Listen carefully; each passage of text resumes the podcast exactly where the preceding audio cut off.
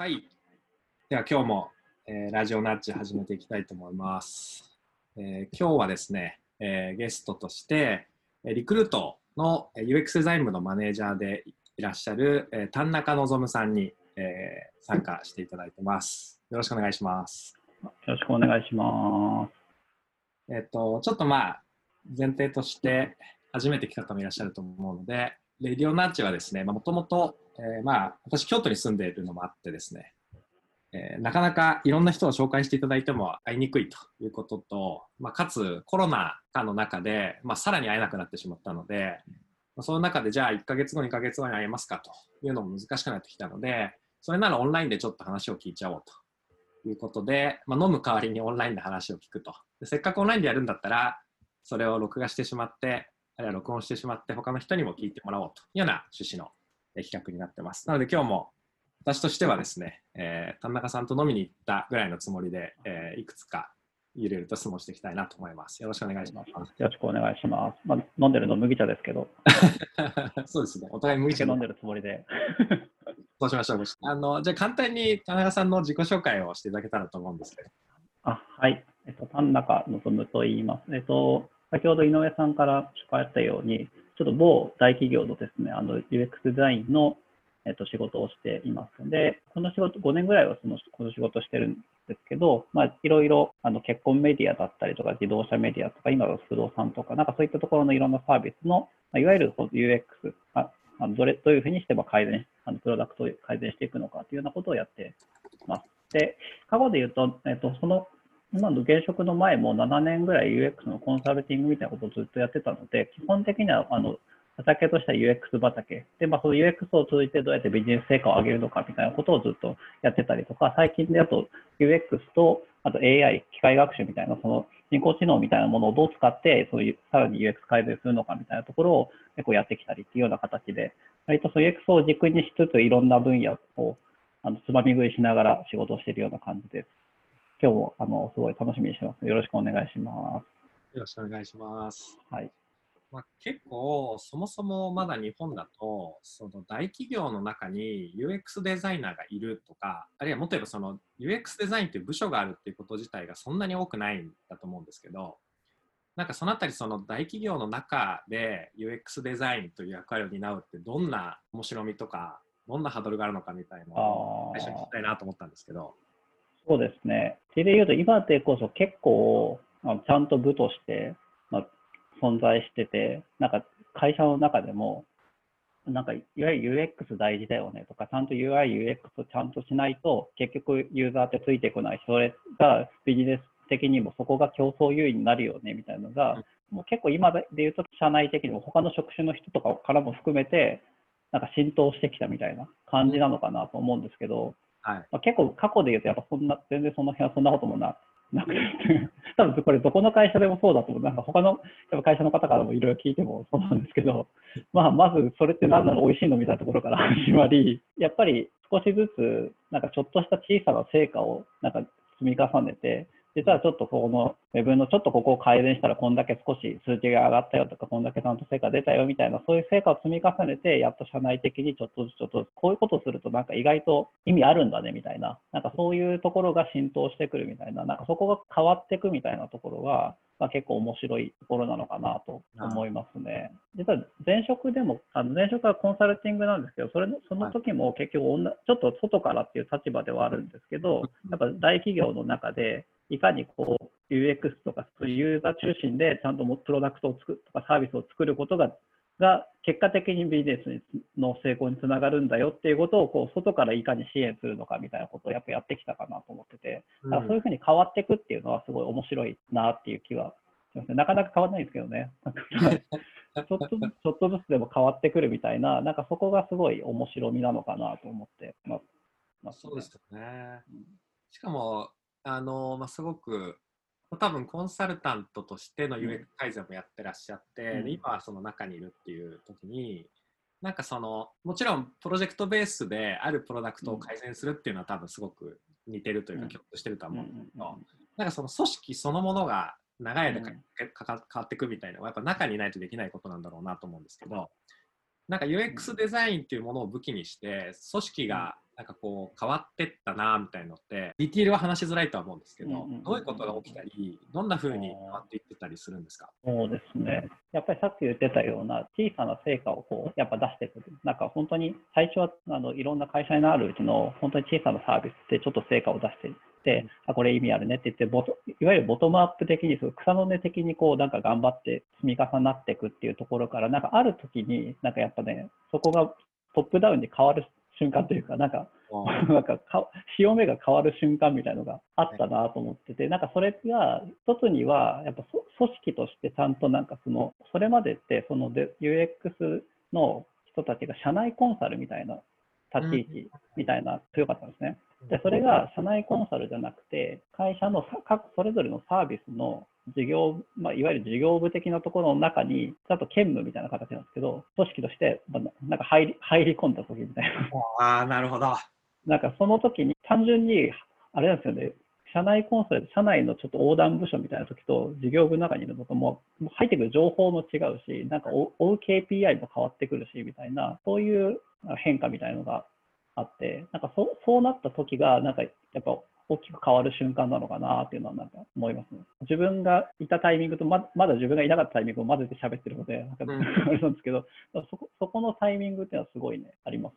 なるほど。うん。しかもあれですよね。それって組織から見ると事業の作り方だったりとか、うん。そのあるあのビジネスのマネジメントの方法を変えたみたいなことに近いわけですよあね、そうです、そうですね。うんそれはすごい大きなインパクトですよね。うん、なんか割と他の会社さんの事例とか聞いてても、なんかそこが壁になってなかなかこう、まあ、そのいわゆるデザインだとか UX の文化が会社に浸透しないみたいなのが結構聞く話ではあって、どうしても横断部署で事業部化するするとちょっとお客さんというか、こう目線がちょっと違ったりとかみたいな、なんかそこが、そうですね、そこが変わらないとなかなかこうなんかやっぱり一枚岩にならないというか、うん。っていう側面はあるのかなというのは思いますね。ちなみにあのもちろんいろんなカルチャーがあるとは思うんですけど、うん。大企業になればなるほどその数字でいろんなことをマネージしていきやすくなると思うんですけど、そうするとまあやっぱりより短期で見えやすい成果が出るかとか、まあ、そういう方を求められがちになると思うんですけど、うん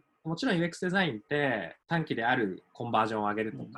うん。何かのリテンションをなんか上げるみたいなもちろん側面もあるとは思うんですけどより長い目で見た時により広いユーザーに届けるとかじわじわと体験が良くなって愛されて最終的にユーザーが離れなくなるとかそのもう少し中期長期でのインパクトもあるんじゃないかと思うんですけど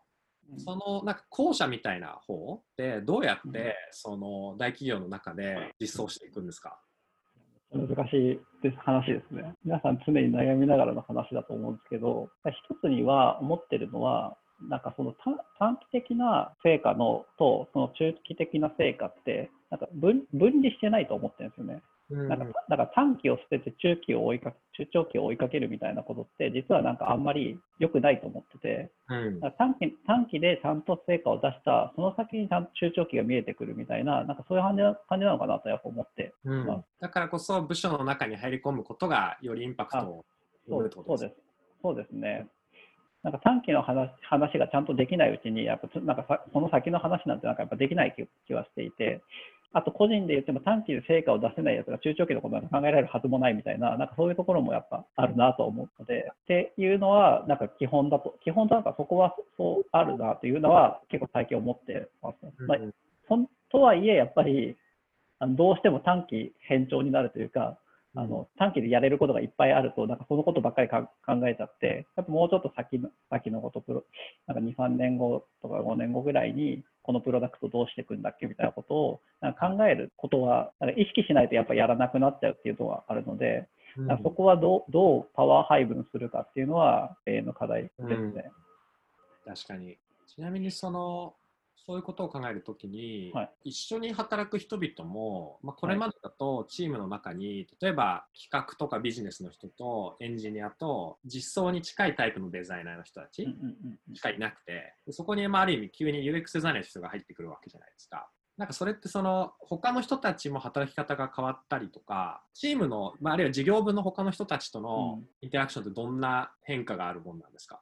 そうですね。なんか結構それってちょっと抽象的な話になるかもしれないですけど、普通にこうビジネスの人がいて、まあ、エンジニアがいて、デザイナーがいてってなると、なんかそこに UX デザインみたいな人が入る余地って実はないんですよね。なんか全てのロールとなんか役割がかぶるみたいな。その時にやっぱり結構大事なんだなと思ったし、ここ数年でちょっとずつちょっとずつうまくいったいき始めているのって、やっぱりいわゆる UX デザインをやる人がいた上でのなんか役割分担を改めて再定義する必要があるみたいな感じなのかなと思ってて、なんかこれまで UX デザイナーみたいな人がいないチームの場合って、いわゆるビジネス系の人が、それこそワイヤーもなんとなく作るし、あのリサーチもなんするしみたいな感じなんですけど、なんかある程度そのビジネスの人はもうちょっと本当にビジネスとか戦略の方に UX デザイナーがそれまでやってたところより専門的にやり、まあ、ビジュアルデザイナーみたいな人とも役割分担をちゃんと定義しみたいな、なんかそこをやっぱ再定義をちゃんとしないとうまくチームって回らないなっていうのは、ここ数年いろいろ失敗となんか成功を繰り返して分かってきた感じですかね。外から入るとマジでうまくいかない。なんかその瞬間には全然うまくいかないみたいな。まあそうですよね。結構、まあ、かつ彼らからすると何やる人かその言葉は、ね、イメージ湧きづらいでしょうしね。うん、そうですね。だからこそその役割から、まだそういうのは最初から入れるとベストだし、そうじゃなくてもそのそれぞれの役割をもう一回再定義し直して、うん、UX デザインというものが活躍しやすい装置をちゃんと作るみたいのがインパクトにつながるっていうことなんですね。そうですね。結構会社全体としてもなんか組織のそれぞれの役割定義みたいのはちょっとずつやっぱ、ま、なんか毎年そういう議論をずっとしてるような 感じなんです。でもなんかずっとちょっとずつちょっとずつなんかか良くなってるというか、なんか綺麗になってきたみたいな感じは。ああれですね。なんかそれこそその海外とかだと当たり前に UX デザインって、うん、まあそれこそ部門としても人としてもいるし、うん、なんならそのワークフローみたいなものにも入り込んでると思うんですけど、日本の企業ってある意味ほとんどそれが出来上がってないと思うんで、今みたいな知見っていろんな会社から見てもすごく貴重な知見なんでしょうね。そうですね。それはね、そう本当そう思います。しかもこれってあの一気に変えようとしてもやっぱ無理で、ちゃんと今の組織、うん、その時の組織の状態からちょっとずつ変えないとやっぱできない。そうですよね。組織変革、大体そういうもん、うん、あそうそうですね。っていうのをなんか体感した感じです。ここ数年間の間になんか組織変革の渦中にいたので、なんか体験してる感じはすごいします、ね。なんかその時って今の話伺っていても、例えばさっきの長さ結構さらっとビジネスサイドとかエンジニアとかデザイナーの役割の、まあ、再定義をするみたいなおっしゃってましたけどそれって結構、まあ、エンジニアのことも分かってたりビジネスのことも分かってたりしないとやりづらい仕事だと思うんですけど来歴というかあのプロフィールがあった時に、まあ、それこそ大学ではまあ、語学からまあ、言語学から始まりコミュメディアコミュニケーションのとかを研究されてで、エンジニアを経てユーザビリティの専門家になってみたいな、なんかそういうその、これまでの経験とかバックグラウンドみたいなものが結構やっぱり影響しているものですか、まあ、あ当然あの、その組織変革、組織のその役割再定義みたいなものって別に僕が主導してやってたというより僕も渦中の一人でしかなかったんですけど、はい、っ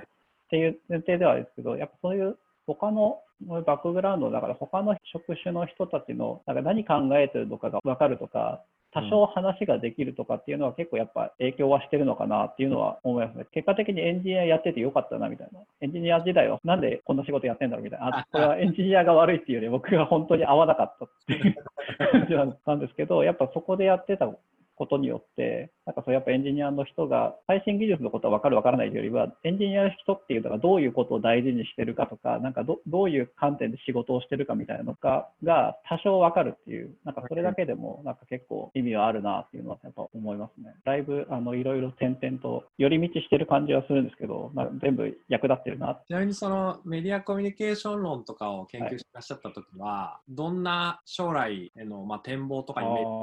展望は基本なくてです。その時その時であの一番面白そうだと思ったことに飛びつくっていうのがこれまでの経歴なのであれですけどなんかでもメディアコミュニケーション論とかやったのがもともと学部では日本語を勉強してて人が言葉を使うのってなんかどういうことなのかなみたいな。で人のコミュニケーションってなんかどういうことなのかなみたいなことをなんか気になってたんですけど、そこにやっぱそコミュニケーションとかを考えるときに、メディアとかテクノロジーみたいな、なんかそういう外部環境で結構そういうコミュニケーションが変わってくるよねみたいなことが、まあ、やっぱそういうことが考えてるうちにやっぱ気になってきて、なので、メディアの変化とか、言葉にまつわるテクノロジー、例えばなんか大学院のその修論って、ワープロっていうのをテーマに書いてあるんですけど、ワープロですか？ワープロ含めて、そういう言葉とか書くこととかに関わるテクノロジーがどういうふうに、それによってこう人の言語構造がどう変わってきたか単純に言うとワープロとか、あるいはメッセンジャーとかそういうもので、なんか書き言葉と話し言葉が、まあ、なんか中間的な言葉ができてきたみたいなことだったりとか、なんかそういうのを、なんか、いろいろ歴史をたどるみたいなことを見てたんですけど、やっぱそういうなんか、根っこで言うと結構そういう技術とかやっぱテクノロジーとかの変化で、その時はコミュニケーションですけど、人人がなんか世の中どう変わっていくのかなみたいなのが結構なんか興味のなんか源泉にはあるのかなと思って、広い意味では今も同じことを考えてるような気はしますね。確かに。なんかそういう意味で言うと、あれですね、その最初にあったその日本語学だったり言語学も、まあ、結構 UX の中で、まあ、最近 UX ライティングみたいな分野もなんかすごく確立しだしていると思うんですけど、うん、言葉もすごく大きな要素ですもんね。あそうですね、やっぱりそのコミュニそういうデザインの中でも言葉ってすごい重要な要素ではあるので、まあ、そこでもつながってはいるなっていうのは思いますね。なるほど。いや面白いですね。ちなみにその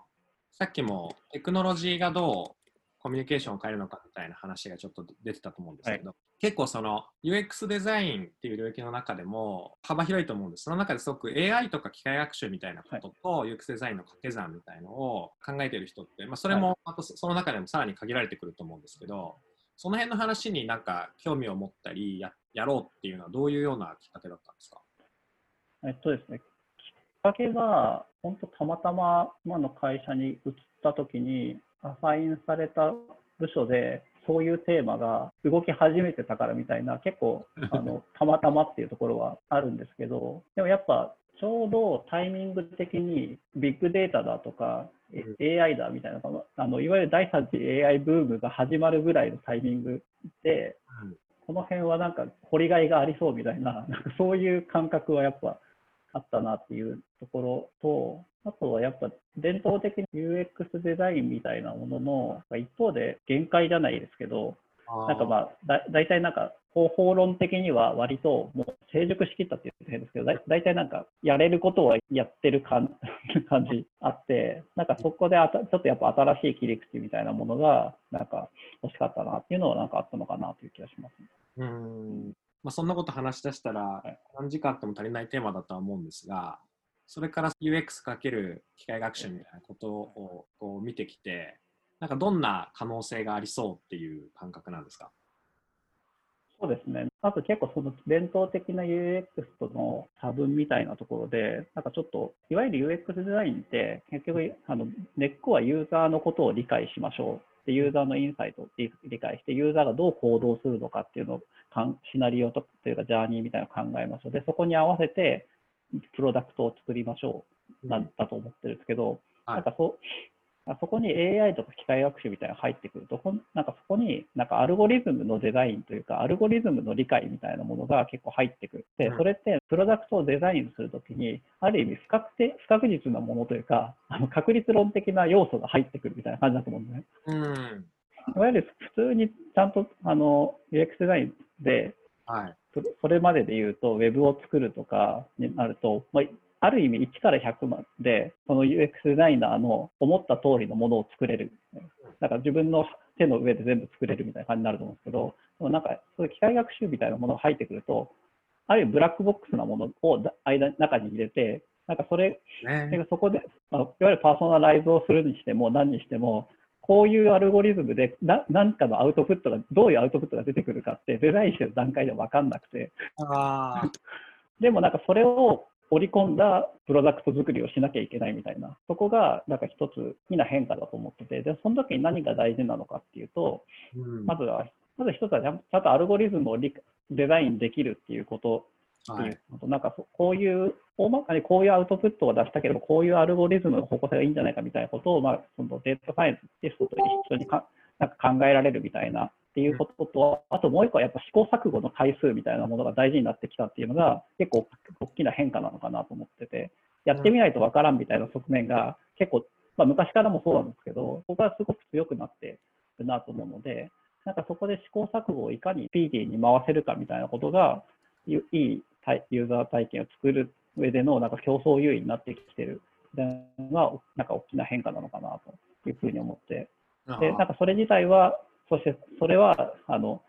試行錯誤をする、なんかスピーディーに回すためのやっぱ組織っていうとか、チームをどうデザイン、どう作るのかみたいなことに、こういうところが結構重要になってきてるっていうのが、いろんな人が一緒にこうコラボレーションすることで、なんかよりいいものができるっていう土壌ができてるのかなっていうのは思ってるので、うん、なのでだいぶ面白くなってる感じはあるかなと。ああ、すごいワクワクしますね。なんかその前半の話で思ったのは、なんかあれですよね。アルゴリズムはデザインしているんだけど半年間やってみたら、うん、ああこういう感じになったのねっていう自分は予想してなかった最後のその UI そんな予想してないことが得ることですよね。うん、そうですね、うん、よく庭をデザインする人が天気とかそのいろんな要素を踏まえた時に100年後になんか美しくなってることを目指してくるみたいな話があるんですけどなんかちょっとそういうのに近くなってくるんだないいですね。そういうものを目指したいですよね、でもね。だから、むしろあれですよね、その、まあ、すごく抽象的に言うと、今までだとどんな形の木を植えて、この木はこういう形に刈り取って、道はこうやってってやってたのが、むしろここは苔の配分が大事でとか、この木はこういうふうに育つから日の当たり方をこうしようみたいな方に力点が移っていってかつそうするとさっきチームが